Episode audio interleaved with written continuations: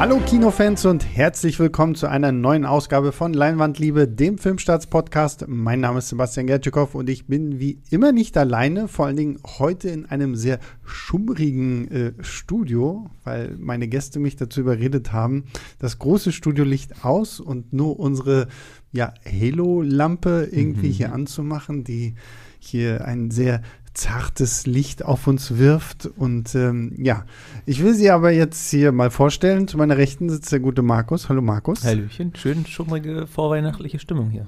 Ja, vor allem, wir reden heute auch über einen so wunderschönen vorweihnachtlichen Film. ähm, und äh, zu meiner Linken, um unsere betrunkene Rausch-Podcast-Runde vollständig zu machen, der gute Tobi. Hallo Tobi. Heute nüchtern. Hallo, ihr beiden. Heute nüchtern ist ja langweilig. Ich weiß auch gar nicht, was du meinst. Ich kann mich nicht mehr dran erinnern. Und äh, ja, Markus hat es ja schon gespoilert. Wir reden heute ganz vorweihnachtlich über den neuesten äh, Versuch, die Resident Evil Spiele irgendwie auf die Leinwand zu bannen. Nachdem es Paul W.S. Anderson mit Mila Jovovich ja sehr lange verzweifelt versucht hat. Und so verzweifelt war der, glaube ich. Nee, nicht, eben, nee, nee, ja gut, da, da, kommen wir gleich noch ja. drauf zu sprechen. Ähm, gibt es ja jetzt ein Reboot, äh, das da heißt Resident Evil Welcome to Raccoon City. Ja, wow. Genauso muss man das sagen. Genauso muss man das auch sagen. Äh, ja, wir werden über dieses Hust-Hust-Machwerk sprechen. Äh, vorher aber tatsächlich will ich mal so ein bisschen die Runde fragen, weil es basiert ja auf Spielen, die sind ja mittlerweile wahnsinnig erfolgreich, also die waren ja auch damals schon wahnsinnig erfolgreich. Das ging los, ich muss auch meinen Zettel schmollen. 1996. dafür. Oh, dafür haben wir halt den Experten hier im Haus. Ähm, 1996 ist, Jahre. ist immer noch irgendwie fleißig dabei mit unzähligen Remakes von den alten Spielen. Ich glaube, aktuell sind wir bei Teil 7, oder? Acht. Acht Village. Schon. Okay, meine Güte. Aber das ist auch nur die, die Hauptreihe, ne? Es gibt ja noch so Ableger. Ja, ja, genau, ja. dazu, ja. Hm. Ähm, ja, okay, also bei Markus höre ich schon mhm. leicht heraus, er könnte zumindest schon mal eins dieser Spiele gespielt haben. Kann man so sagen, aber ich muss auch sagen, es ist jetzt ein kleiner Exkurs, ich hoffe, es wird nicht zu langweilig. Aber mal gucken. Ich bin, ich bin nicht sicher, Markus. Unter, unterbrich mich gerne, aber schauen wir mal. Nee, ich bin äh, auf jeden Fall auch Fan der Reihe, aber ich war äh, etwas late to the party. Also ich bin Spätzünder, ich bin kein Fan der ersten Stunde, aber ich bin definitiv Fan. Ich habe es tatsächlich alles, also zumindest wirklich die Kernhauptreihe in den letzten paar Jahren nachgeholt. Ich hatte, mit welchem Teil bist du eingestiegen? Ich habe das äh, natürlich in der Reihenfolge durchgemacht. Ah, okay. Ich steige ja nicht einfach so ein. Also ich wurde, glaube ich, motiviert. Ich bin mir nicht mehr ganz so sicher, wie es dazu gekommen ist. Aber durch den siebten, durch die Ankündigung des siebten Teils, der mega spannend aussah, wo ich aber auch schon dachte, ich scheiß mir ein und kann das überhaupt nicht spielen, weil ich halt immer ein bisschen empfindlich bin bei Horrorspielen, zumindest war. Mhm. Ähm, und dann habe ich mal den ersten halt zugelegt, also das Remaster damals. War so angefixt und hatte mir gedacht, oh, jetzt würde ich am liebsten gleich weitermachen. Aber zwei und drei gab es dann noch nicht äh, in, in, Neuauflagen, mhm. nur in diesen alten Versionen. Ich glaube, die waren gar nicht für PS4 verfügbar. Jedenfalls habe ich da nicht gleich weitergemacht. Hab mir jetzt schon vier bis sechs gekauft, weil die irgendwann mal im Angebot waren, aber wollte die noch nicht spielen, weil ich in der Reihenfolge spielen wollte. Sehr löblich. Und als dann die Remakes von zwei und drei kamen, habe ich die durchgespielt. Und dann konnte ich endlich vier bis sechs spielen, mhm. sieben nachgeholt und ich war genau mit sieben fertig, als acht rauskam und habe das jetzt dieses Jahr dann Sehr halt äh, acht gespielt. Also habe eins bis acht gespielt, die ganzen Ableger noch nicht, mhm. aber ich habe das alles mitgenommen und sogar so konsequent, äh, dass ich auch diese drei Animationsfilme gesehen habe, also diese japanischen, äh, ah, ja, die zwischendurch okay. gemacht waren und auch Kanon sind und deswegen, mhm. ich wollte das so gut wie, wie es geht alles mitnehmen. Sehr Nur gut. eben so Revelations und, und Code Veronica und so mhm. die Ableger noch nicht, aber das kommt bestimmt auch. Ich habe, glaube ich, damals mit Teil 4 angefangen, irgendwie, weil den ja schon damals ja, irgendwie ja wirklich, wirklich mhm. alle gehypt haben und ich weiß, glaube ich, noch PlayStation 2, oder? Ich glaube, ja. ja. Und äh, war ja auch echt wahnsinnig begeistert davon. Und, toll, und ja. dann habe ich halt Teil 5 gespielt und der hatte, ich glaube, der hat ja ziemlich viele Leute da draußen enttäuscht, weil es ja irgendwie mehr so ein Action-Shooter ja, war, als so wirklich so dieses. Die Spiele haben sich ja dann auch ein bisschen von den Anderson-Filmen inspirieren lassen. Will ja, ich mal, leider, äh, leider. Will ich mal sagen, ja. Aber 6 war noch schlimmer, 5 war noch okay, aber, aber 7 haben sie sich War der fünfte nicht das Koop-Spiel? Ja, 5 und 6 sind mhm. Koop-Spiele. Habe ich nämlich mit einem Kumpel gezockt damals. Das, äh, da habe ich noch bei meinen Eltern gewohnt. Ja. Und die waren mal nicht da und dann haben wir uns da irgendwie wirklich so ein paar Tage quasi eingeschlossen ins, ins Haus und das Ding durchgezockt zu zweit. Ich glaube auch viele haben damit trotzdem gute Erfahrungen gemacht. Also für Resident Evil, für die Stimmung und die Fans war es vielleicht nicht so das, aber also als, als Koop-Shooter lief das, glaube ich, ganz gut. Aber ich habe es ja, halt jetzt also, erst nachgeholt, wo ich keinen Menschen mehr bei mir zu Hause habe, der mit mir das spielen kann. ja, für mich, für mich war es halt wirklich so, nachdem ich halt von Teil 4 gekommen bin, dann direkt ja. irgendwie so auf Teil 5 zu gehen, so war so, so was spiele ich hier gerade? so. Ich meine, es war auch irgendwo cool, aber ich hatte dann doch die ganze Zeit irgendwie mit was anderem gerechnet und habe dann wirklich erst, ähm, ich glaube, Teil 6 dann wieder gespielt. Ja, der ist auch, also der schwächste definitiv, mhm. würde ich sagen. Ähm, gilt ja auch allgemein so. Ja, jedenfalls stecke ich voll drin, wollte ich nur sagen, und habe mich tatsächlich auch deswegen äh, jetzt auf den neuen Film gefreut, sogar im Vorfeld. Ähm, ja, ich muss vielleicht mal das kurz dazu sagen, für alle da draußen, die ja normalerweise sich denken, hä, Moment, redet auf diesem Podcast nicht eigentlich Christoph Petersen immer mit André Peschke über Spiele? ja, sie tun das tatsächlich auch und sie tun es tatsächlich auch noch zu ähm, äh, Resident Evil Welcome to Raccoon City. Noch besser als beim ersten Mal. Ähm, das wird dann aber irgendwie ein Podcast sein, der kommt dann einfach ein bisschen später, damit wir hier nicht zweimal das gleiche erzählen. Weil ich kann die so, zumindest so wie ich Christoph verstanden habe, wird er zumindest ähnlich reden wie ich. Ich weiß ja noch nicht, was ihr hier zu sagen. Ähm, so, wir kommen mal von den Spielen weg und gehen Ach, mal und gehen mal hin. Nein, um Gottes, wir werden ja sicherlich noch mal wieder zurückkommen ja. zu den Spielen. Ähm, gehen mal kurz zu dem nicht ganz so coolen Anderson, nämlich äh, Paul W. S. Anderson. wir haben ihn früher bei Filmstarts immer den guten Anderson genannt. Ja, es war, es war auch nur halb ein Gag. Und manche haben es ernst, manche haben es ernst gemeint. Ich wollte gerade sagen. Es gibt ja, auch Sachen, die mir, also tatsächlich, ich bin ja, also Mortal Kombat ist ein bisschen Guilty Pleasure von mir und Event Horizon finde ich nach wie vor super. Also Event Horizon ist auch großartig, ja, ja. Also da lasse ich auch ja. nichts gegen kommen. Hat so. schon ein paar Aber, spaßige Sachen gemacht. Ähm, ja, er hat ja dann auch irgendwann 2002, glaube ich, angefangen, mhm. ähm, sich dem Resident Evil Franchise zu widmen mit Mila Jovovich in der Hauptrolle, die da, glaube ich, schon seine Frau war oder noch nicht. Oder zumindest dann irgendwie, dann auf jeden Fall wurde sie irgendwann seine ja. Frau und äh, äh, sie war ja dann quasi das Gesicht dieser Reihe.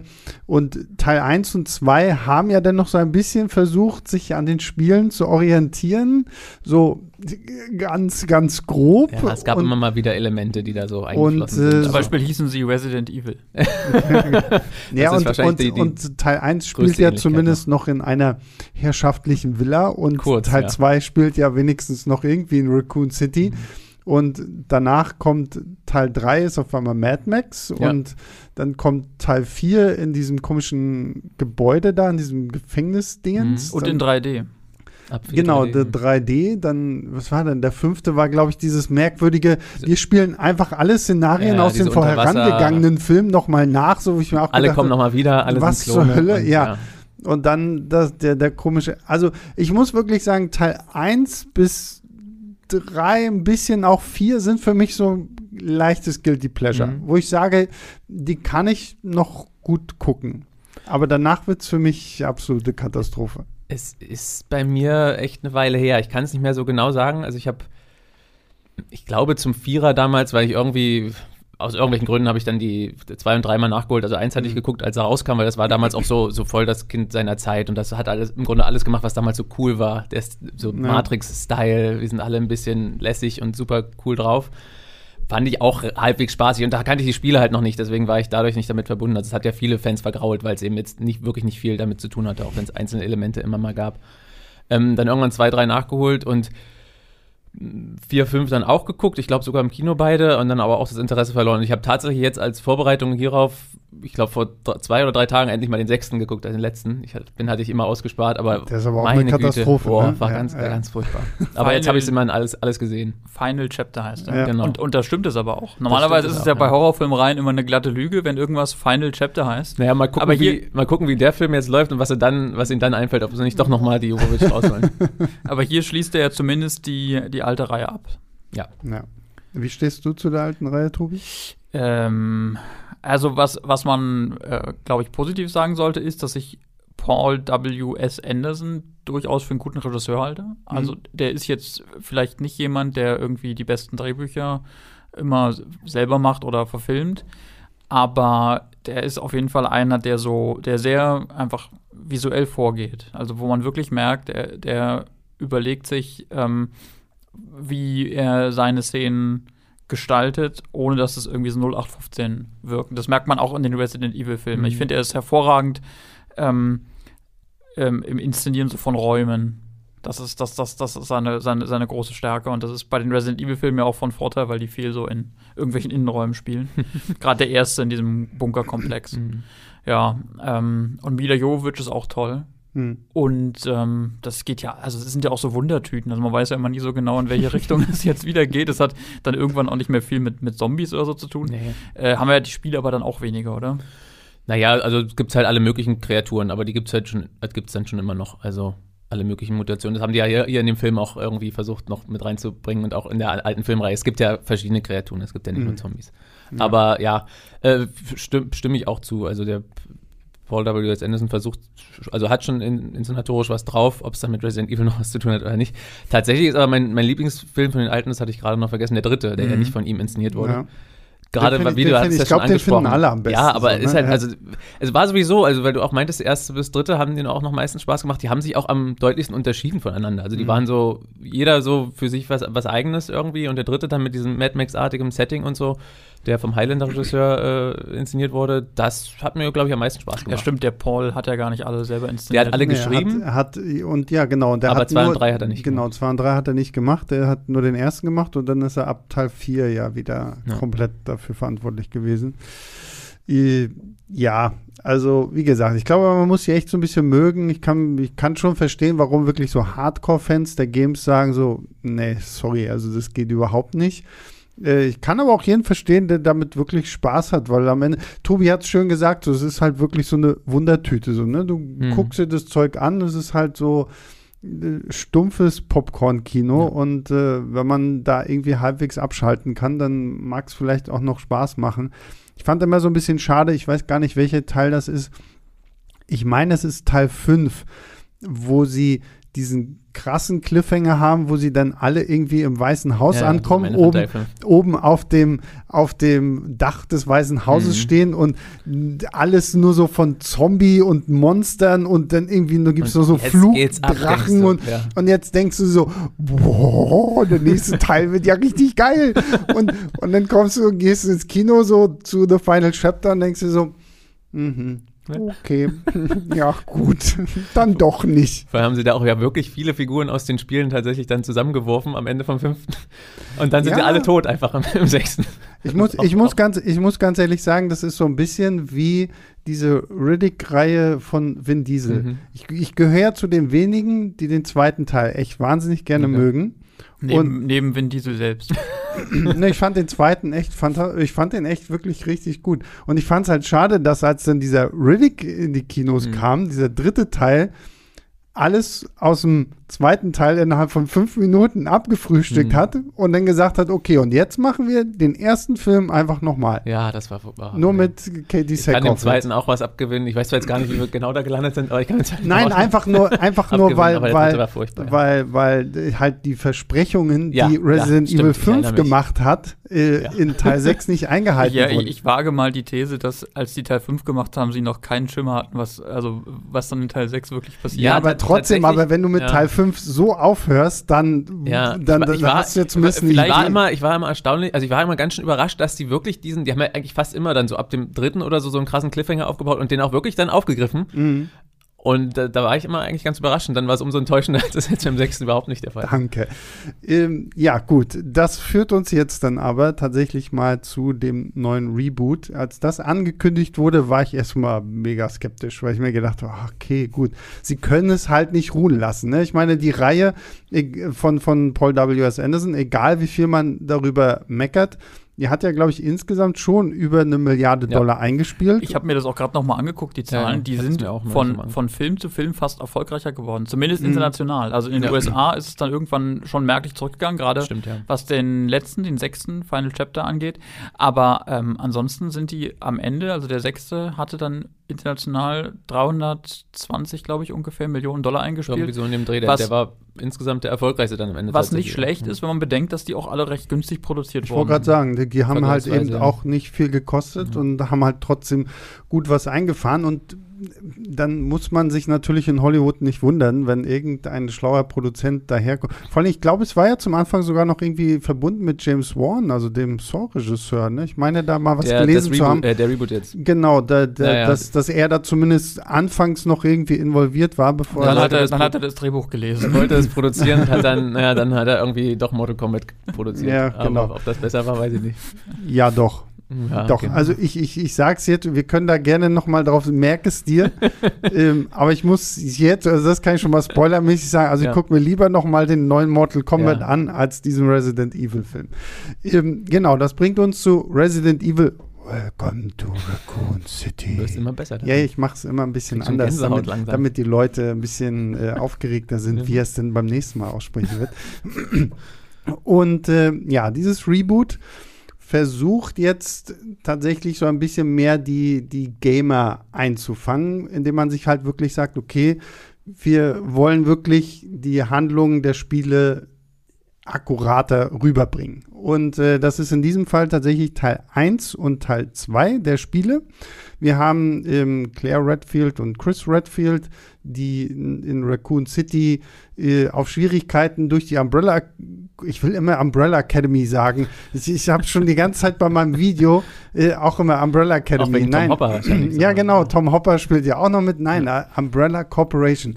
Ähm, und jetzt muss ich kurz husten.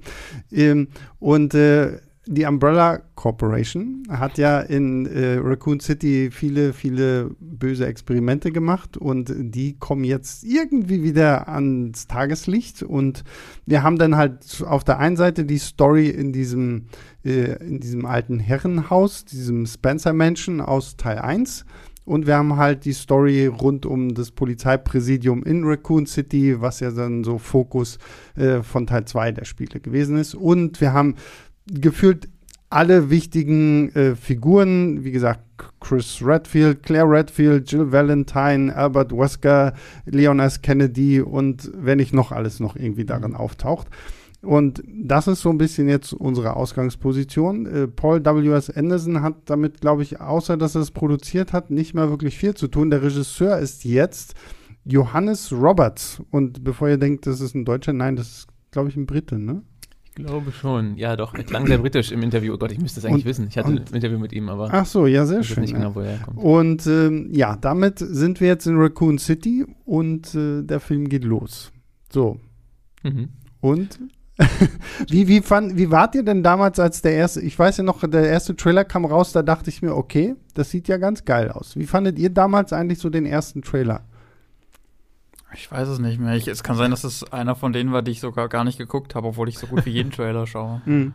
Ja, manchmal geht es halt auch einfach unter, auch wenn ich weiß jetzt nicht, ob es also ob's jetzt am Interesse bei lag, aber manchmal ist einfach der Arbeit. Äh, ja, ja, aber ich würde mal sagen, dass der, ich würde auch mal vermuten, dass, dass der Trailer ganz gut war, weil man aus dem, also aus dem Material, was der Film bietet, glaube ich, schon einen ganz guten Trailer schneiden kann. Ja, genau. Ähm, ja, ja. sehr schön. Bei, bei mir, bei mir war es tatsächlich so, dass ich den ersten Trailer nicht so richtig geil fand. Ich habe ja, hab's ja vorhin schon anklingen lassen, ich habe mich vorher echt drauf gefreut und habe mhm. auch drauf gewartet, so die ersten ersten Bilder waren dann da, die waren noch ganz, ganz stimmungsvoll und ganz, ganz interessant. Und dann kam halt der Trailer und da war ich so, hm, es ging dann doch, war dann doch relativ actionlastig und dann äh, das CGI, was sie da drin schon gezeigt haben, mhm. war ganz, ganz schlimm.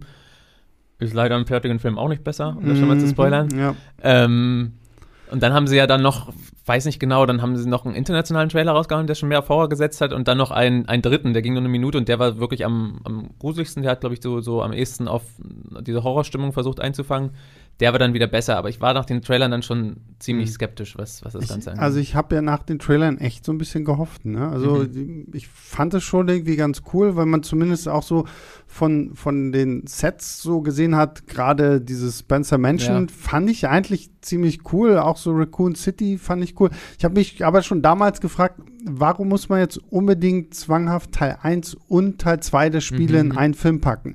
Warum, und, und das ist auch echt so eine Frage, die ich nach diesem Film wirklich hatte, warum nimmt man nicht wirklich einfach nur Teil 1 der Spiele. Wir haben diese unheimliche Villa in irgendeinem unheimlichen dunklen Wald mitten im Nirgendwo und wir haben eine Gruppe von, von Cops, die da rein müssen, um ihre Kollegen zu finden. Und dann hast du ein riesengroßes Anwesen mit dunklen Fluren, großen Hallen und keine Ahnung was und machst da wirklich was Gutes raus. Weil es gibt diese eine Szene im Film, wo sie halt wirklich so SWAT-Team-mäßig da durch diese mhm. Türen gehen. Und ich gedacht, okay, das sieht schon geil ja, aus. So. Tatsächlich. Ja. Aber dann war auch so dieses ganze Szenario in der Villa irgendwann ziemlich schnell ziemlich langweilig, ehrlich gesagt. Markus, hat denn der Regisseur dazu vielleicht was gesagt? Der hat sehr viel erzählt. Ich konnte am Ende, glaube ich, nur zwei äh, Fragen unterbringen. Ich will natürlich nicht zu viel spoilern, das kommt dann jetzt auch auf Filmstarts raus. ähm, wozu jetzt genau? Also er hat. Na, warum sie die ersten beiden Spiele verfilmt haben. Weil, weil er einfach Film. geil findet. Äh, aber äh, ich, ich finde die Entscheidung auch gar nicht so weit hergeholt. Also die spielen zwar, äh, die Vorlagen spielen jetzt ein paar Monate auseinander, also die spielen jetzt nicht genau zur selben Zeit, aber sie sind halt relativ nah aneinander. Mhm und auch örtlich halt relativ nah aneinander. Deswegen finde ich die Entscheidung, fand ich die eigentlich recht spannend im Vorfeld, aber im fertigen Film sieht man halt, dass es nicht so wirklich funktioniert. Wie du sagst, also dieses, dieses Menschen würde schon, diese Villa da würde schon genug äh, Stoff für einen Film hergeben, dass du da wirklich mal die, die ganzen Setpieces, die ja tatsächlich, also wie du sagst, es gibt echt so ein paar Gänsehautmomente wirklich für Fans. Also wenn die da in diese Villa reinkommen, das sieht ja, echt schön aus. Ja. Du merkst, richtig, dass da auch in den anderen Räumen da, was, was da für, für Detailverliebtheit drinsteckt, dass sie es wirklich haben, versucht haben, äh, schön nachzubauen. Und umso, umso äh, bedauerlicher ist es, dass es halt diese, diese Räume nicht wirklich atmen lassen, dass sie dann mhm. eben auch durch diese Verknüpfung der beiden Vorlagen da so durchhetzen irgendwie, von einem Ding zum anderen springen und ja. du kein wirkliches Gefühl weder für irgendwelche Grusel Gruselstimmung bekommst, noch für das, was überhaupt da abgeht. Das ist, als würde man bei so einem Let's Play-Video vorspulen. Ja, so ein bisschen, ja. Ich, ich hatte es auch, glaube ich, in der, in der Kritik jetzt geschrieben, ich hatte ja auch die Kritik geschrieben. Ähm, es ist auch ein bisschen wie ein, wie ein Fanfilm, der so ein bisschen mehr Budget hat. Also danke, ja, das dass war, es halt war einfach so, so nachgespielt ist, ohne ja. dass du wirklich ein Gespür für, dafür hast, was, weiß nicht, worauf es ankommt und, und und, und hier finde ich das Schlimmste daran ist, dass dieser Film glaube ich, nicht so richtig weiß, für wen er jetzt wirklich sein möchte. Auf der einen Seite will er hauptsächlich irgendwie für, für Fans sein, ja. die das halt alles irgendwie kennen. Auf der anderen Seite versucht er dann aber auch irgendwie immer noch halt Leute an Bord zu holen, die die, die, die Spiele nicht kennen. Ja. Was natürlich, das solltest du natürlich bei sowas irgendwie tun. Aber dann finde ich wiederum diesen Fanservice so extrem bescheuert. Und, und ich sage sie vor allen Dingen ganz deutlich daran, jede Figur, die in diesem Film auftaucht, kommt irgendwie daher, guckt in die Kamera, hallo, mein Name ist Chris Redfield. Oh, hallo, ich bin Claire Redfield. Oh ja, dies ist jetzt mein Sandwich und ich bin Jill Valentine. Ja. Und, und, und jeder einzelne Charakter kommt irgendwie vor die Kamera und stellt sich erstmal mit vollständigem Namen vor. Ja. Und, und das Schlimme ist, wir haben halt so viele Charaktere und kein einziger davon wird so richtig mit Tiefe bedacht. Also hier Chris und Claire Redfield sollen ja auch noch irgendwo Geschwister sein. Die, die fühlen sich an, als hätten die sich fünf Minuten vom Dreh kennengelernt. Und die haben sie haben, lange nicht mehr gesehen. also ich finde, niemand in diesem Cast hat irgendwie auch nur wirklich eine gute Chemie. Und mhm. gleichzeitig will ich aber dazu sagen, weil ich habe irgendwie viel im Internet gelesen, dass gerade so Kaya Scodelario, die ja äh, Claire Redfield, sie wieder so dermaßen viel Hate auch abgekriegt hat, irgendwie dafür. Der Cast, finde ich, ähm, hat daran keine Schuld. Mhm. Das ist für mich absolut die Schuld des Drehbuchs, weil man hier halt verzweifelt versucht, diesen Fanservice zu betreiben und halt wirklich jeden einzelnen Charakter irgendwie mit reinzubringen. Weil den, den Cast, über den reden wir sicherlich auch gleich noch. Ich, so die Schauspieler, also als ich das gelesen habe, geil. Hier Kaya Scodelario mag ich sehr gerne. Auch hier Hannah John Kamen, die mhm. ja bei Ant-Man 2 hier Ghost gespielt hat, finde ich auch toll. Und die hat einfach kein Glück mit ihren Filmen. Nee, muss man, ne? Muss man, glaube also ich, langsam irgendwie so, ja. ähm, und, und das fand ich hier halt echt so schade, weil die Figuren haben für mich zu keiner Minute wirklich funktioniert. Ich weiß auch wirklich nicht, weil du die Frage aufgeworfen hattest, für wen dieser Film ist. Ne? Ich weiß ja? auch gar nicht so genau, ob, ob wirklich jemand bei dem Studio, das war ja offensichtlich eine Studioentscheidung zu sagen, oh, die äh, Fans haben die alte Reihe nicht gemocht, jetzt machen wir es aber genauso, wie ihr es kennt. Mhm. Ob aber wirklich jemand im, im, Studio ernsthaft glaubt, das reicht, damit, ähm, einen, einen Film zu machen, der einfach nur irgendwie so aussieht wie die Spiele, damit Leute, die die Spiele mögen, damit zufrieden sind. Mhm.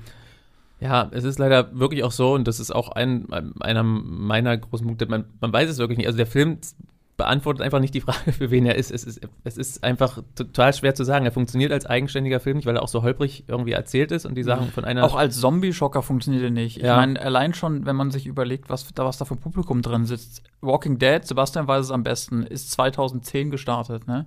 Die, die Serie läuft jetzt seit, seit über zehn Jahren. Viele Leute sind, sind sozusagen darüber quasi mit dem, mit dem Zombie-Genre in Kontakt gekommen ja. und so. Und, und jetzt wird einem halt da wieder so ein Ausbruch gezeigt, was man in der Form halt schon, schon viel besser woanders gesehen hat. Unter anderem auch in The Walking Dead, aber auch in anderen Filmen. Das aber heißt, eben die Resident Evil Spiele, die halt auch inzwischen, wir haben es ja, ja gesagt, von 96 angefangen haben.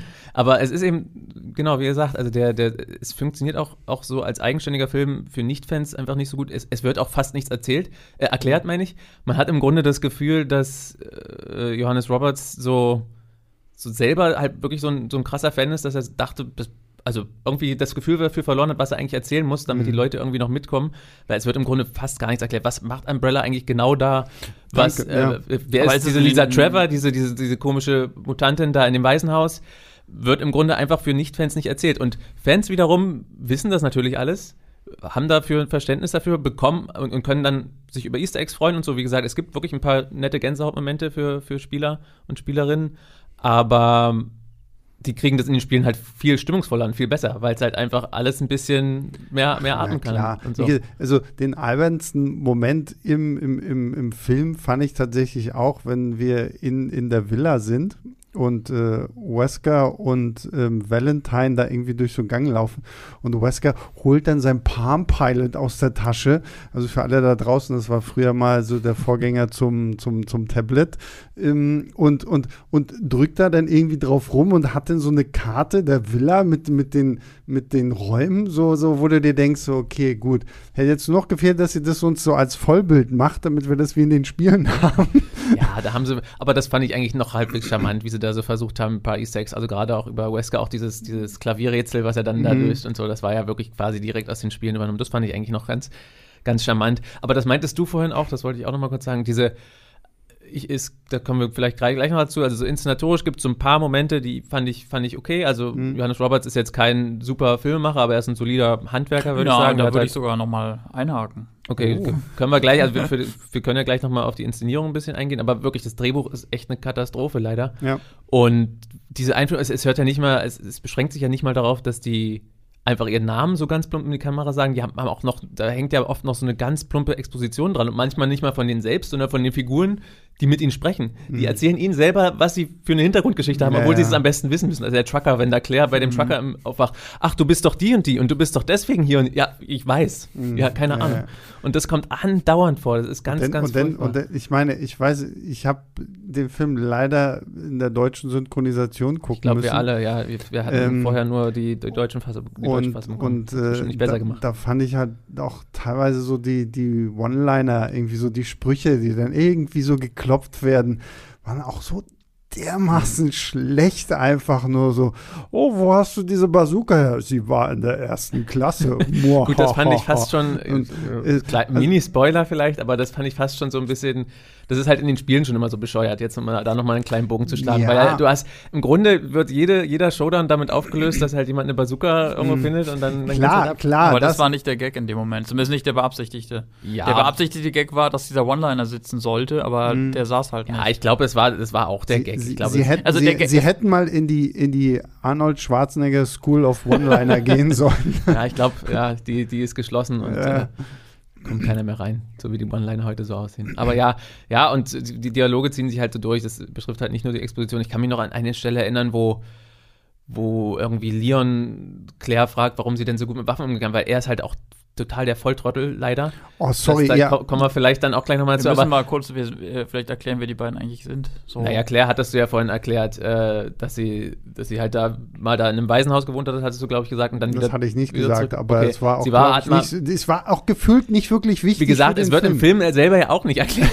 also, sie, sie hat einfach mal in Raccoon City gelebt und kommt zurück, um, um Umbrella ein bisschen. Das ist eigentlich so ein bisschen wie der, wie der Plot von einem Indie-Film, ist mir aufgefallen. Also zumindest dieses, dieses Szenario, dass irgendjemand zurück nach Hause kommt, ja. ist so ein, so ein richtiges Indie-Film-Klischee. Ja, genau. Ja, ich ja. ich, ich habe es draußen nicht reißen können, jetzt komme ich zurück in meine Kleinstadt und hier gibt es Zombies. Ja, genau. Und na, wie gesagt, dieser eine Dialog, und dann, dann sagt sie halt, ja, ich musste als Kind halt aus einem Waisenhaus abhauen, deswegen kenne ich mich so gut mit Knarren aus, weil ich mhm. mich irgendwie durchschlagen muss. Da dachte ich mir, oh mein Gott, the fuck. Mhm. Und wie gesagt, vor allem viel besser als der Polizist Leon, der echt der absolute Vollpfosten so, ja, und können wir, also Leider. Leon S. Kennedy hat mich in diesem Film so aufgeregt. Ah, der, der, ich kenne auch den Schau Avan Choga. Ja, Evan Jogia, ja. Ich, ähm, kenn, ich kenne ihn überhaupt nicht. Es war mein, mein erster Kontakt quasi. Aber, also wie er sie schon mal, Er hat auch bei Zombieland 2 schon gegen Zombies mehr oder weniger gekämpft. Ach, er ist, okay, ja gut, dann hat er mich da auch schon genervt. dann erklärt das jetzt langsam so einiges. Stimmt, genau, ja. von Abigail Breslin. Ne? Ähm, aber also Leon S. Kennedy fand ich in diesem Film furchtbar. Ja. Also dieser trottelige, dumme Mensch, der irgendwie so vor, vor Zombies steht und der kommt langsam auf dich zu, wo ich denke, ja, hör halt auf zu reden und schieß halt einfach. Und ja. äh, nee, also. Er, er, hat mich leider auch, auch total aufgeregt. Und das ist auch, also haben ja Menschen schon gemeckert, dass er eben nicht so aussieht wie Leon. Das ist geschenkt, das ist mir egal. Das ist mir auch äh, egal. obwohl er natürlich Leon einen sehr charakteristischen Look hat mit seiner, mit seiner blonden Tolle da, ein bisschen wie wir. Nein, stimmt. Das hat man jetzt im Podcast sehr gut gesehen, Markus, was, Markus, was du gerade gemacht hast. Markus oder ich hätten Leon S. Kennedy spielen genau. können. Ja. Aber wie gesagt, das ist geschenkt. Ähm, aber er ist halt tatsächlich voll, wirklich voll der, also. Voll Honks. Ja, also er, er soll natürlich es ist ja dann sein erster Tag. Also, äh, das, das, das kommt noch dazu. Auch ganz komisch wieder im Drehbuch. Also, eigentlich ist es ja sein erster Tag bei der Polizei, zumindest in den Spielen. Hier hat er aber irgendwie die Hintergrundgeschichte, dass er vorher schon woanders Polizist war, was noch komischer ist, dass er dann so ein Trottel ist. Ja. Aber an sich ist er Polizeianfänger, wenn man so will. Aber wie, also nee, er verhält sich wirklich im Vergleich zu seinem Spielpendant gerade, äh, ja, naja. Ja. Das ist, so, so viel dazu, dass, wie gesagt, es steckt viel Liebe auch, auch für die Vorlage drin. Das merkt man, so viel wie auch schief geht. Aber da und muss ich sagen, 90er. Ja, und für die 90er. Aber da muss ich sagen, da, das, da kann sich kein Fan drüber freuen. Also, wie, wie was mit Aus Leon gemacht wird, ist leider sehr, sehr ähm, traurig. Jetzt muss ich kurz nachhaken. Wo war die Liebe für die 90er? Naja, man merkt zumindest, dass der, dass der Filmemacher ähm, die, die 90er mochte, weil er sie sehr, sage ich mal, aufdringlich irgendwie ins, ins Bild rückt. Das, das Schlimme ist, also der wenn, Film spielt, wenn, das, ähm, Schlimm, das Schlimme ist, wenn, wenn am Anfang des Films nicht irgendwie es in, in so einer Schrifttafel kommen würde, ja, wir sind jetzt irgendwie 1997, 98, 98 oder so. Das ist ja im gleichen, es ist die, die, der, tatsächlich das Datum, an dem der zweite Teil halt spielt. Ja, dann, dann, dann wäre es mir ehrlich gesagt irgendwie nie so aufgefallen. Mir ist es irgendwann erst so bewusst geworden, als, als Claire auf einmal irgendwie so eine Videokassette rausholt und ich sage, ah ja, stimmt, ja, die, die sind ja hier noch nicht so weit. Ja, aber, aber es wird doch dann total offensichtlich immer gesagt oder, oder so, ähm, so quasi wirst du mit der, mit der Nase drauf. Also es gibt immer so Szenen, wo du quasi mit, als Zuschauer mit der Nase drauf ja. gestoßen wirst. Zum Beispiel erzählt sie, die, die Claire, es ist doch die, die Schwester, ne? Ja. Ja, ich, ich ähm, die ähm, erzählt dann ihrem, ihrem Bruder da von irgendeinem so Verschwörungs- äh, Typen und sagt, ja, den, mit dem hat sie irgendwie geschattet oder den hat er sie ja, im ja, Chatroom ja, gelernt und er fragt dann, was ist denn ein Chatru? Mhm. Das ist so eine, so eine Stelle. Oder es gibt eine andere Stelle, da sehen wir einen Helikopterpiloten, wie er Snake spielt. Ja, seinem, ja. ja klar, das, aber, aber, aber das ist halt so zwei, drei 90s-Hits auch und so. Na, also. zwei, drei, sorry, ich habe mich gefühlt, als würde ich Suicide Squad gucken, so, so den dann, ersten. Dann so. Aber dann hattest du auch die 90er auch. Ja, aber ja, aber aufdringlich. Es gibt für mich was einen Unterschied zwischen Liebe zu den 90ern und ich, ich bin einfach nur aufdringlich gegenüber den 90ern. Er, hat sie so sehr geliebt, dass er uns weil, aufdrängen wollte. Weil, wenn wir schon mal dabei sind, dieser Soundtrack, ich fand den furchtbar. Also, ja, ich hatte so das Gefühl, okay, zu welchem 90s-Song haben wir die Rechte? Ja, haben wir. Die nehmen wir dann auch. Und, und wenn du mal nicht irgendwie so einen so 90s-Song hast, dann, dann hast du diese, dieses komische Kindersingen, so la la la. Und das soll jetzt gruselig sein, irgendwie. Mhm. Also auch vom Soundtrack fand ich, hat mich dieses Ding. Und ich bin jemand, ich mag, wenn, wenn Soundtracks so, so, so Guardians of the Galaxy mäßig. Ja. Zum Beispiel jetzt hier ähm, Last Night in Soho den Soundtrack habe ich mir noch gekauft, bevor ich überhaupt aus dem Kino raus war, weil ich den Soundtrack einfach so geil fand, so ja. weil ja Edgar Wright da wirklich vier so 50er, 60er Jahressongs einfach drin hat, die wirklich äh, auch einen coolen Soundtrack abliefern. Ja. Aber das hier finde ich hat mich irgendwann echt einfach nur so genervt. Ich fand es nicht so schlimm. Also ich hatte keinen Suicide Squad-Moment. Ähm, mhm. Da fand ich es halt wirklich auch, auch, auch, auch nervig. Hier ging es ähm, zumal, und da können wir jetzt vielleicht auch wirklich mal den Schlenker zur Inszenierung machen, dass ja. auch, also zumindest in einer Szene auch, auch ganz netten Einfällen verbunden war. Es gab, wie gesagt, so ein paar Szenen, die fand ich ganz witzig. Also als der Trucker dann da brennt zu, ich glaube, Crush ist es von Jennifer Page, mhm. in, die, in das Polizeirevier gelaufen kommt, da ist so ein, so ein bisschen Pep drin in der, in der Inszenierung in dem Film, der mir sonst fehlt halt. Ähm, das fand ich ganz witzig, deswegen fand ich die Musik insgesamt auch nicht so schlimm. Ja, und generell zur Inszenierung, du hattest es gerade schon mal angesprochen, ich fand es ja am Anfang auch noch, es funktionierte für mich sogar ganz gut. Also du hattest, du, du, es wirkt gleich in der ersten Szene in dem Kinderheim klar, wir setzen jetzt, wir wollen jetzt mehr auf Horror setzen, wir mhm. machen hier Gruselstimmung. Und klar, die greifen da irgendwie auf alles aus der Genre-Mottenkiste zurück, also eben so gruseliger Kindergesang, irgendwie schummrige Gänge, Jumpscares dürfen auch nicht fehlen. Aber ich fand, dachte mir so, ja, hier wird irgendwie das Mysterium um, um Raccoon City und Umbrella noch ganz, ganz nett und düster aufgebaut. Es wird halt dann nichts, nicht groß was draus gemacht, aber da fand mhm. ich es so ganz nett.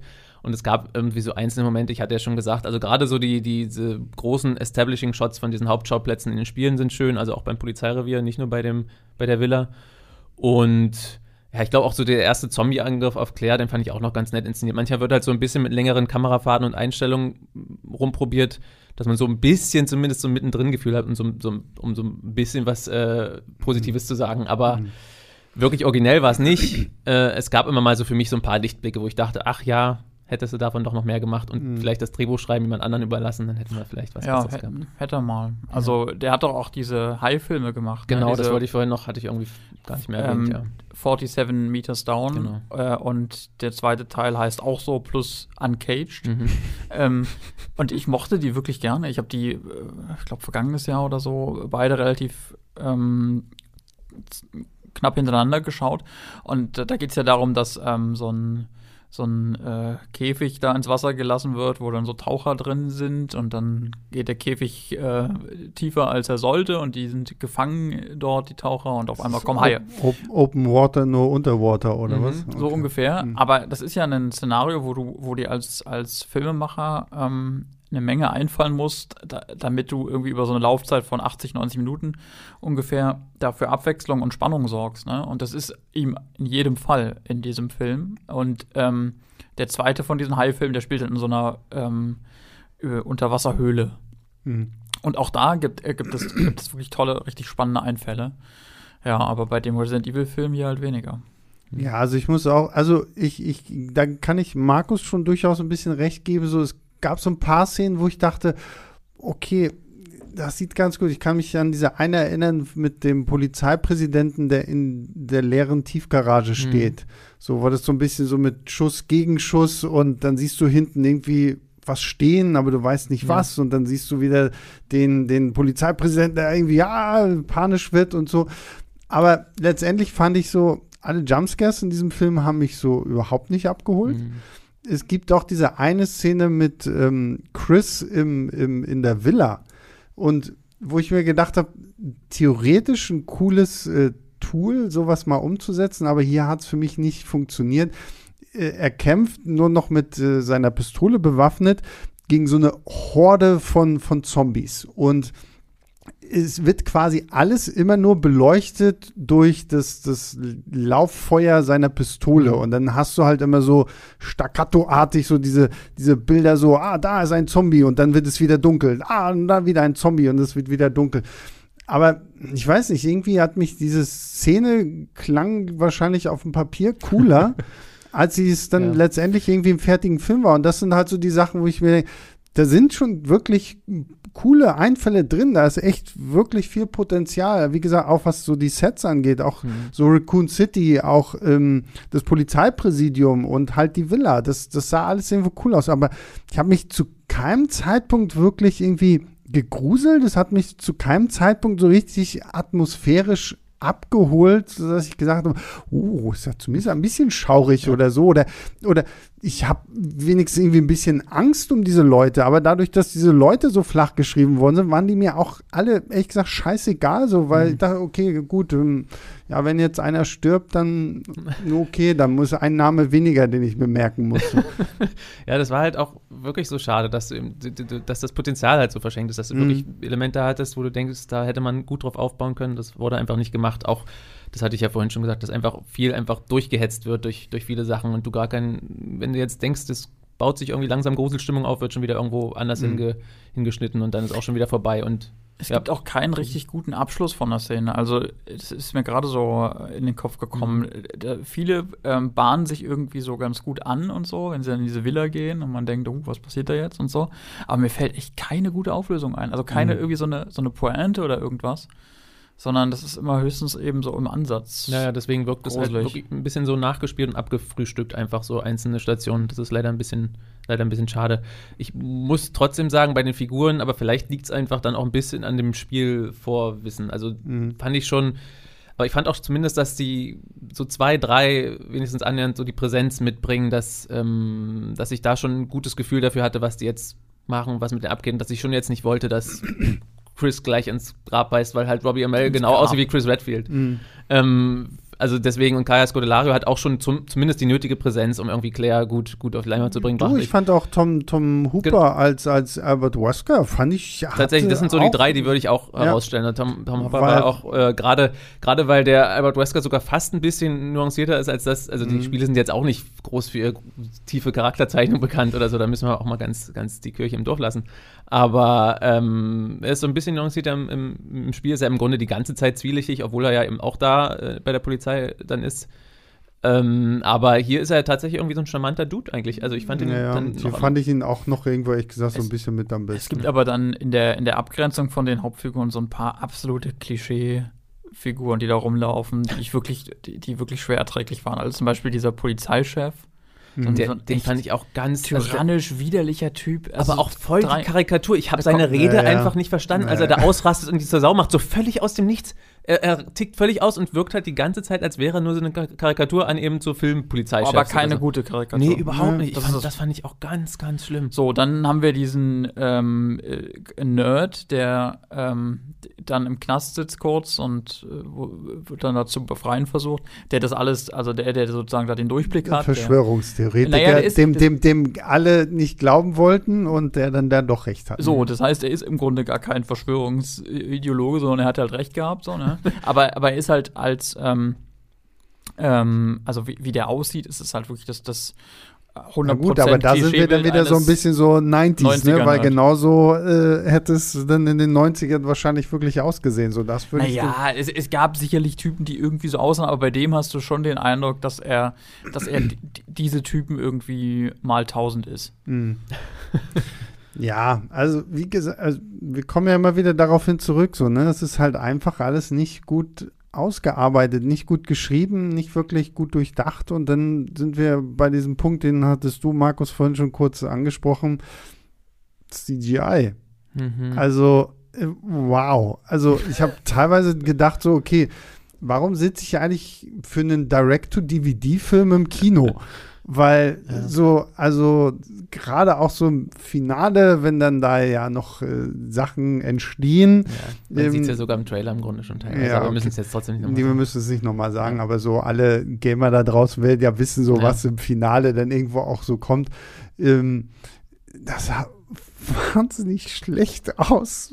Also das CGI war ja wirklich eine Katastrophe. Ich fand auch die die, die ähm, ja, infizierten Menschen in Raccoon City, das sah auch alles nicht so geil aus. Und Tobi hat ja vorhin schon The Walking Dead angebracht. So. Also wir, wir kennen es ja mittlerweile, wie es auch einfach besser gehen kann. Mhm. Und ähm, ich hatte echt so das Gefühl, so die Kreaturen so, ja, man hat, man hat schon gemerkt, sie haben wirklich noch stärker versucht, sie dann auch wirklich so aussehen zu lassen wie mhm. äh, in den Spielen. Aber Ohne dass aber hier drauf, näher drauf eingegangen wird. Wie gesagt, das ist ja. auch wieder so ein Punkt. Wenn du das gar nicht kennst, wunderst du dich, warum ist das jetzt auf einmal so ein Vieh mit so einer Zunge, was da lang mhm. krabbelt? Warum ist der eine dann auf einmal so groß? Wo sind die Zombies? Was, genau. Was, also.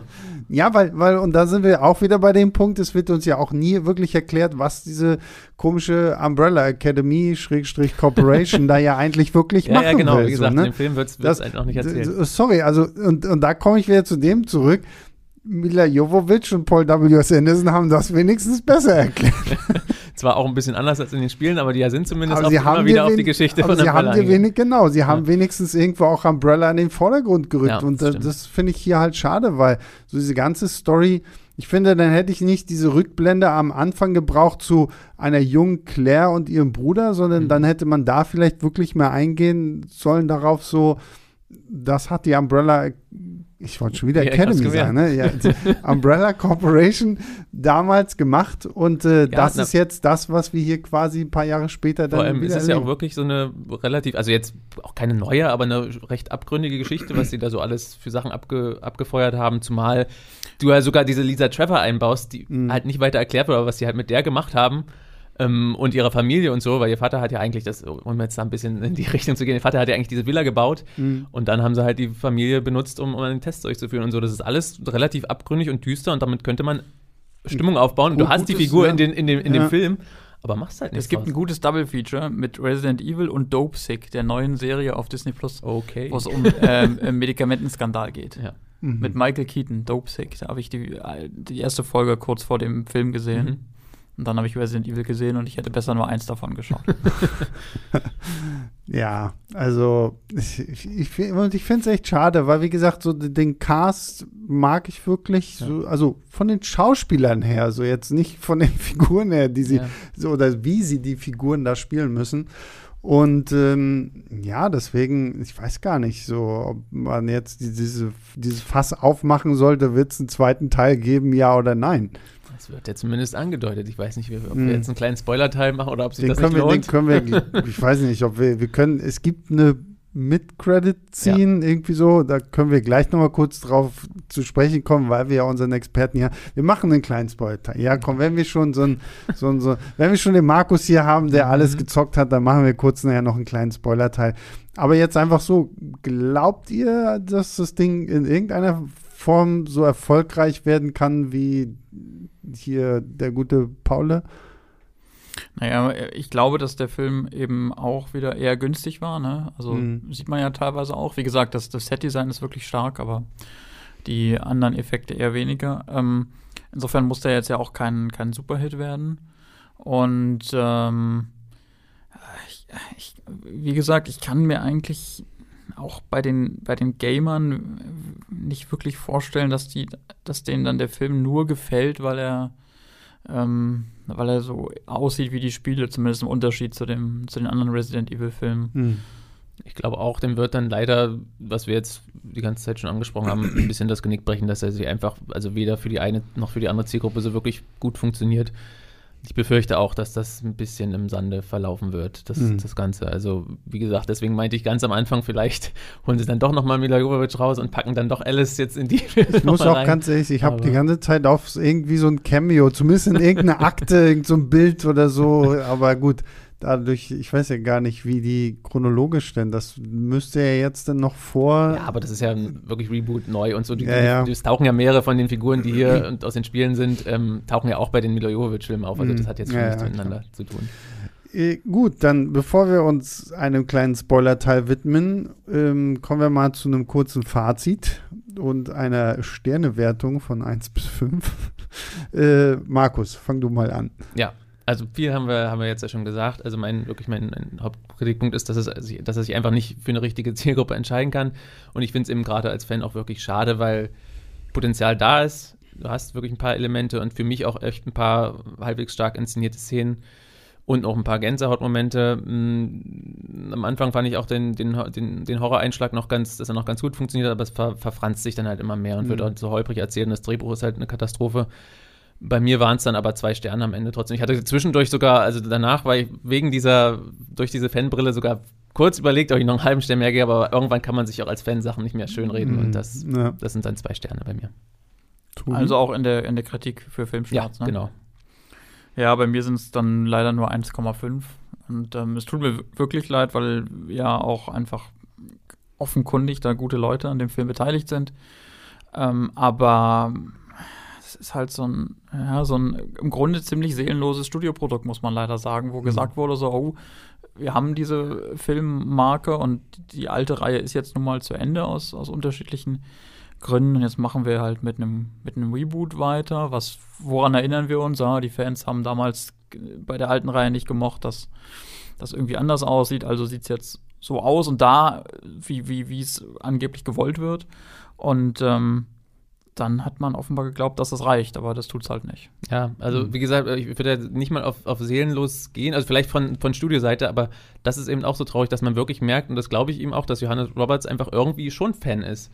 Und, das und da, da, da, auch, ja. du siehst immer wieder, dass da Herzblut drinsteckt durch die ganzen Easter Eggs und, und einzelne Einstellungen und so, aber Klar, ja, das habe ich mich nochmal eingemischt in Tobis Nein, alles gut. Nee, das das glaube ich, das ich auch, dass da schon durchaus jemand da war, der Fan ist. Aber, aber es reicht halt manchmal nicht. Ist, ja, vor allem, es reicht hier halt. Also ich schließe mich, würde mich da auch echt den anderthalb Sternen von Tobi mhm. anschließen, weil es ist halt, man merkt, man hätte was Gutes draus machen können. Und ich bleibe dabei, vielleicht hätte man wirklich für diesen ersten Film mal nur in dieser Villa bleiben sollen und mal wirklich wirklich nur auf Horror gehen, weil das ist dann hier auch wieder, ja, coole Waffen halten wir in die Kamera und da, mhm. es gibt große Explosionen und so. Das hätte ich jetzt nicht gebraucht. Also ich hätte es wirklich cooler gefunden, wenn wir so ein bisschen so ähm, ähm, jetzt, jetzt, fällt mir der Titel gerade nicht ein. Hier Ten Cloverfield Lane mäßig so. Wir, wir, sind irgendwie, wir, wir fangen in, in, so einer, in so einer Villa an, sie sind irgendwie Cops, du weißt gar nicht so richtig warum, bis du irgendwann mitkriegst, sie suchen da irgendwie ihre Leute und irgendwann stellt sich raus, Gott, die gibt Zombies und die kommen offensichtlich irgendwie unten aus dem Keller aus ja. irgendeiner so.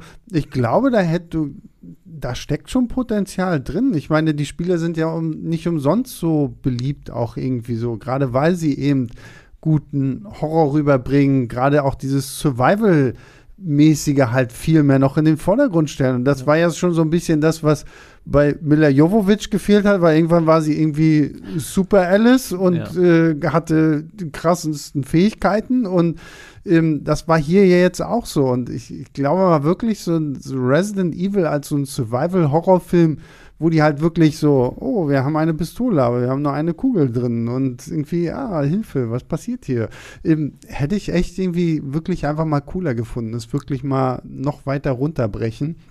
Deswegen, also von mir aus können sie es ja jetzt auch wirklich ruhen lassen. Oder sie finden halt wirklich einen, einen Regisseur, der auch wirklich eine gute Vision hat und dem halt nicht tausend Studio-Executives da irgendwie noch reinreden. Also, ja. Gut, das waren unsere Fahrt. Fazide, Fazits, oh Gott, das ist jetzt die, Fazetten ist, glaube ich, der Plural. Fazetten, sehr gut. Das waren unsere FAZen. Ähm, und äh, ja, wir haben es ja schon ein bisschen angeteasert. Wir machen noch einen kleinen Mini-Spoiler-Teil, weil wir im, mit Markus ja hier den absoluten Experten noch dabei haben. Ja, ja, ja, ja, deswegen. Kann jetzt nur enttäuschen. Äh, Achtung, Achtung, Achtung, Spoiler, Spoiler, Spoiler. Ab jetzt äh, hört ihr hier auf eigene Gefahr. Äh, ja, dann lass uns doch mal direkt über die Post-Credit-Scene reden, weil. Ich, ich hatte gehofft, dass die Kuh zurückkommt. Ähm, Stimmt, ja, die Kuh. es gibt nämlich, ganz am Ende sieht man ja in so einem, in so einer Twister, an, ja. also in so einer Twister-Anlehnung, wie so eine Kuh weggeweht wird. Mhm.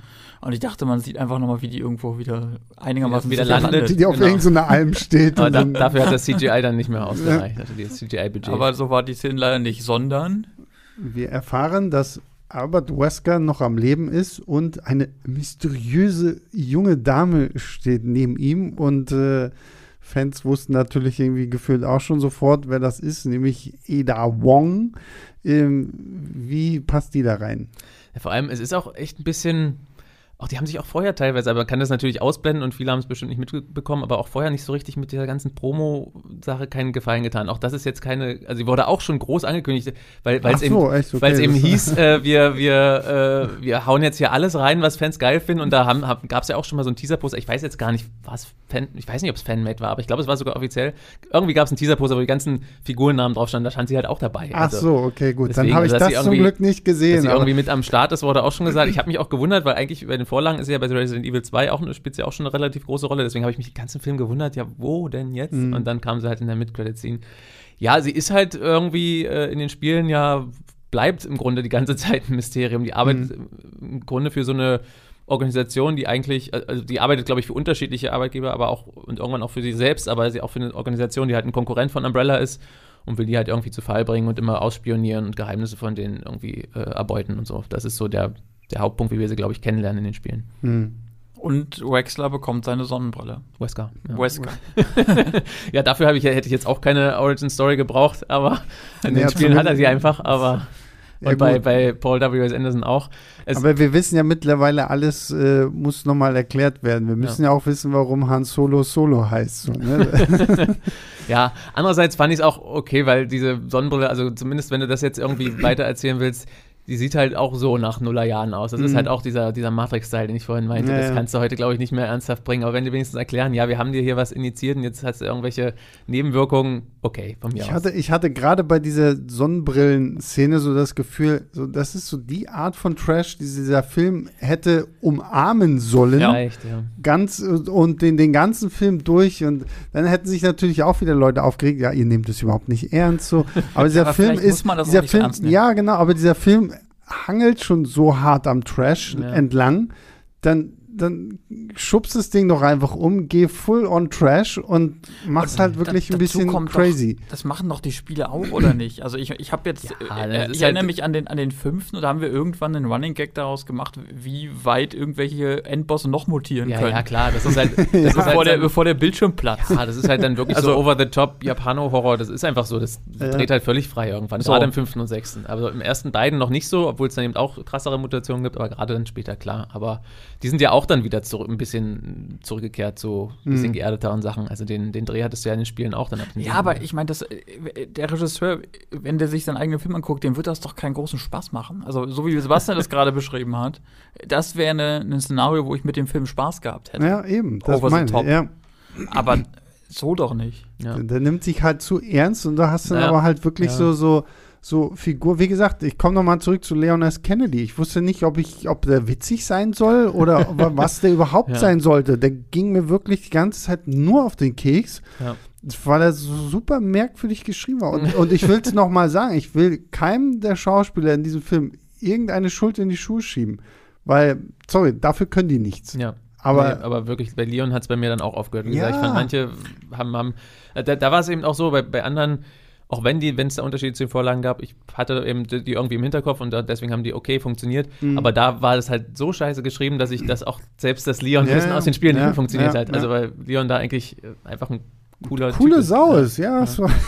Eine zweite Post-Credit-Scene gab es nicht, ne? Nee, genau. nee, nee. Ja. ja, und jetzt ist die Frage, genau, wir wollten ja eigentlich so, was, was sie daraus machen, wenn es denn, wenn sie denn äh, genug Erfolg haben, ist jetzt, müsste man schauen. Also Ada und, und Wesker haben halt so eine Allianz mehr oder weniger dann auch in mhm. den späteren Spielen. In, in Teil 4 spielt sie auch eine größere Rolle. Ähm, da ist er dann auch irgendwie so ein bisschen im Hintergrund.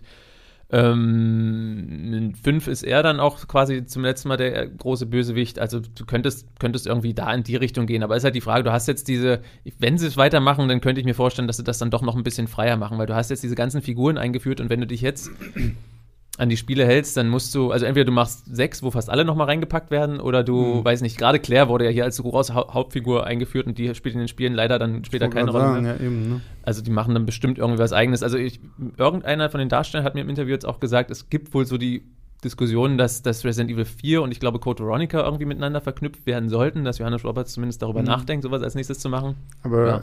Re glaub, Resi 4 ist ja eigentlich auch mehr dann nur Leonas Kennedy und dieses. Und da muss er schon ganz, eine ganz schöne Entwicklung durchmachen, dass ja, er das ja. tragen kann. Äh, Aber ich glaube, das ist leider das Vorgehen, was die jetzt wählen, nämlich, dass sie sich einfach anschauen, welche Spiele sind denn jetzt nach den ersten beiden noch beliebt. Aha, dann meinetwegen, was du gesagt hast.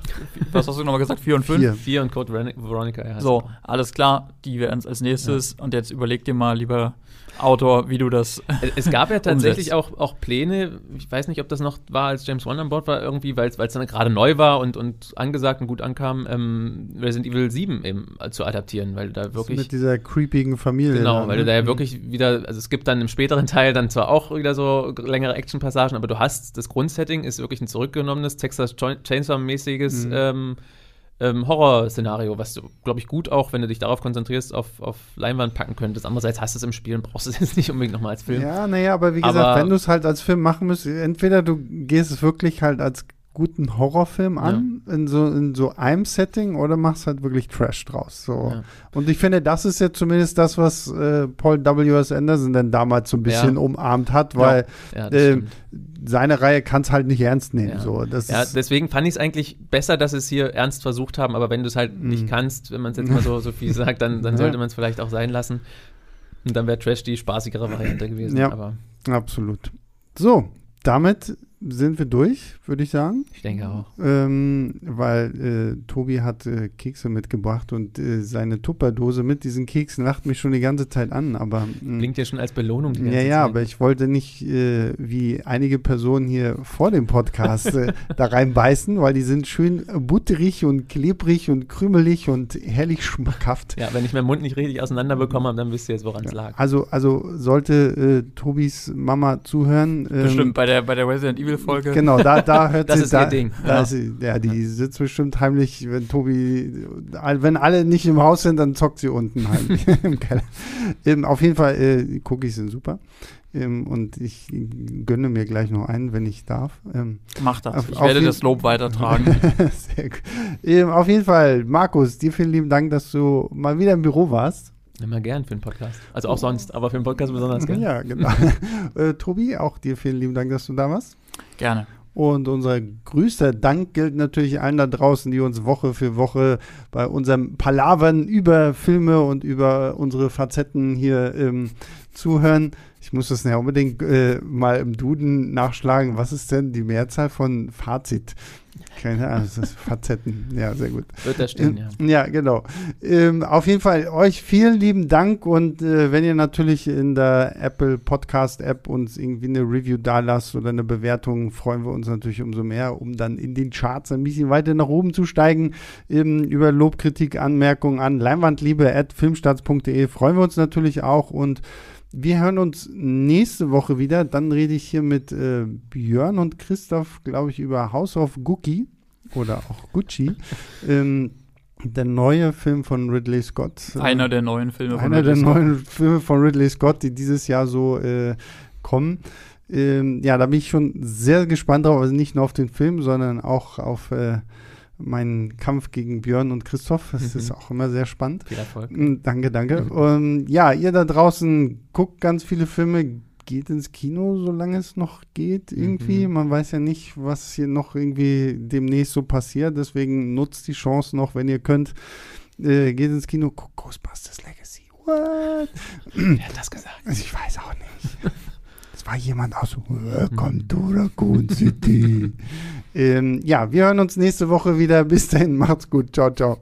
Leinwandliebe und Sebastians 5 Minuten sind Filmstarts-Podcasts der Webedia GmbH. Moderation und Schnitt Sebastian Gertschikow, Produktion Tobias Meyer, Monique Stibbe und Nina Becker. Die Songs Take a Chance und Easy Jam im Intro und Outro kommen von Kevin McLeod. Die Links zur Musik und zur Lizenz findet ihr in den Shownotes.